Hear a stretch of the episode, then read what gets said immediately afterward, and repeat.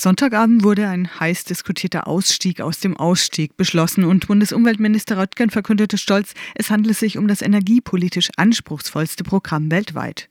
Du sagst, der Konflikt ist nicht beigelegt, sondern der Streit geht jetzt erst richtig los. Weshalb? Naja, ich könnte Röttgen insofern zustimmen, dass es wirklich sehr anspruchsvoll ist, äh, von der Bundesregierung zu denken, dass sich das durchsetzen lässt, was sie da beschlossen hat. Weil sie hat sich ja so, so ziemlich äh, die radikalste Lösung von allen ausgesucht, nämlich wirklich alle Atomkraftwerke weiter zu betreiben. Und hat damit ja auch die unterschiedlichsten gesellschaftlichen Gruppen gegen sich aufgebracht. Also auch aus dem wirtschaftlichen Bereich, die Stadtwerke, die erneuerbare Energienbranche. All die haben Nachteile davon, aber auch ähm, ja, selbst viele Anhänger der CDU wollten ja was anderes als das, was jetzt beschlossen wurde. Konkret geht es bei dem Energiekonzept ja zum einen um die Laufzeitverlängerung für AKWs. Durchschnittlich zwölf Jahre sollen sie länger am Netz bleiben, je nach Alter und je nach Zustand. Aber genau da gibt es doch noch jede Menge Ungereimtheiten, kritisiert ihr. Welche denn? Ja, das eine ist, dass das mit den zwölf Jahren nicht stimmt, ja, weil ähm, es werden ja keine Jahre gegeben am Ende, sondern Stromkontingente. Und die gehen davon aus, dass ein AKW 95 Prozent äh, des Jahres auf voller Leistung ist. Und so werden diese Stromkontingente errechnet. In Wirklichkeit laufen die alten AKWs aufgrund von Störfällen und Reparaturen aber inzwischen deutlich weniger.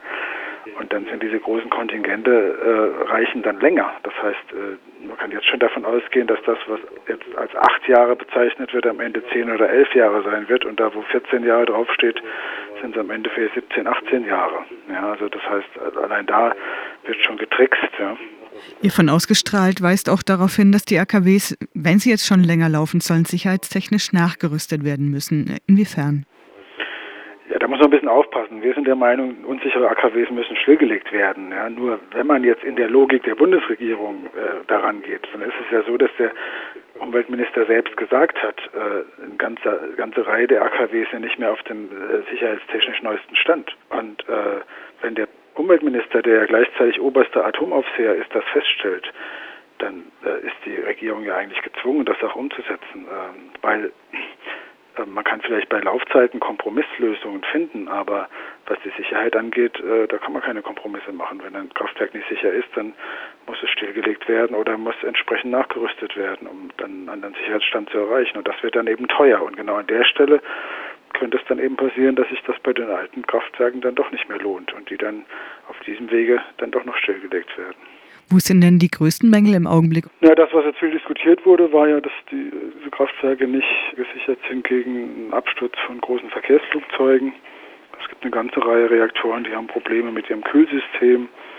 Es gibt Probleme bei der Notstromversorgung. Also wenn man ähm, da mal die einzelnen Reaktoren durchgeht, gibt es eigentlich kein Kraftwerk, was wirklich sicherheitstechnisch auf dem neuesten Stand ist.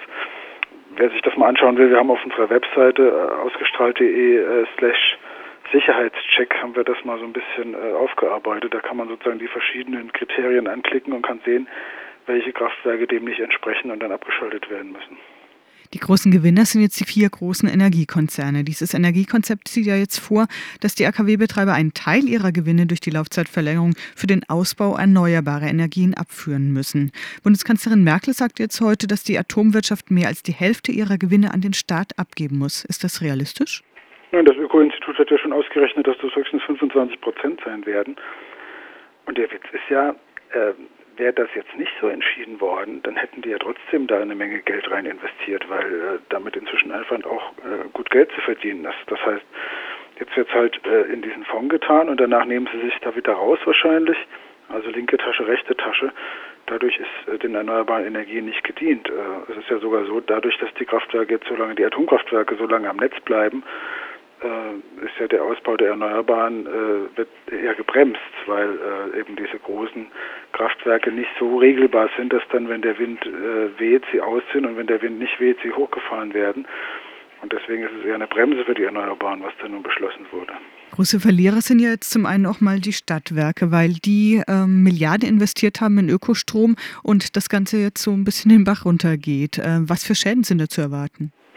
Stadtwerke selber sagen, das geht dann auch in die Milliarden. Aber ich glaube, es ist halt insgesamt auch die Frage, äh, wie soll überhaupt äh, das energiewirtschaftliche System aussehen? Also sollen die vier großen Konzerne, die im Augenblick ja 80 Prozent des Marktes beherrschen und dadurch ja auch künstlich die Preise hochhalten können, sollen die denn äh, wirklich weiter sozusagen dann Oligopol bilden oder sollen da eben auch andere und kleinere Unternehmen eine Chance haben. Und mit der Entscheidung, die jetzt gefällt wurde, ist es eben so, dass es weiterhin alle Macht bei den Großen bleibt. Und das, äh, das schadet ja dann äh, nicht nur den Stadtwerken, sondern eigentlich allen, allen möglichen, die davon dann sozusagen den Interessen der Großen weichen müssen.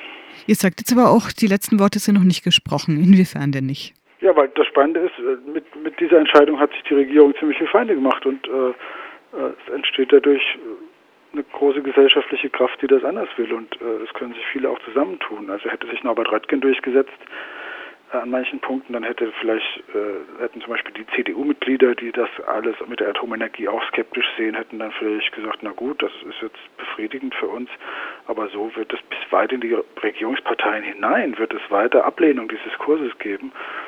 Und äh, wir organisieren ja jetzt große Proteste. Es wird am 18. September eine bundesweite Großdemonstration in Berlin geben und wir erleben jetzt, seit diese Entscheidung gefallen ist, dass ganz viel mehr Leute jetzt äh, sich Fahrkarten für die Sonderzüge, für die Busse und so weiter kaufen, dass ganz viele sagen, jetzt erst recht, jetzt gehen wir auf die Straße, jetzt wollen wir doch mal wissen, ob die Bundesregierung das wirklich durchhalten kann, wenn so breite Teile der Gesellschaft das anders sehen. Also jetzt 18. September Berlin, dann wird es am 9. Oktober in München eine große Aktion geben, es wird in Stuttgart eine große Aktion geben und dann im November äh, der Widerstand gegen den Castortransport nach Gorleben. Das heißt, wir haben jetzt schon einen wirklich vollen Protestfahrplan und äh, das entspricht eben auch der Stimmung, dass eben viele Leute gerade sagen, wir wollen uns dagegen weiter wehren, wir geben jetzt nicht auf, sondern jetzt geht diese Auseinandersetzung erst richtig los.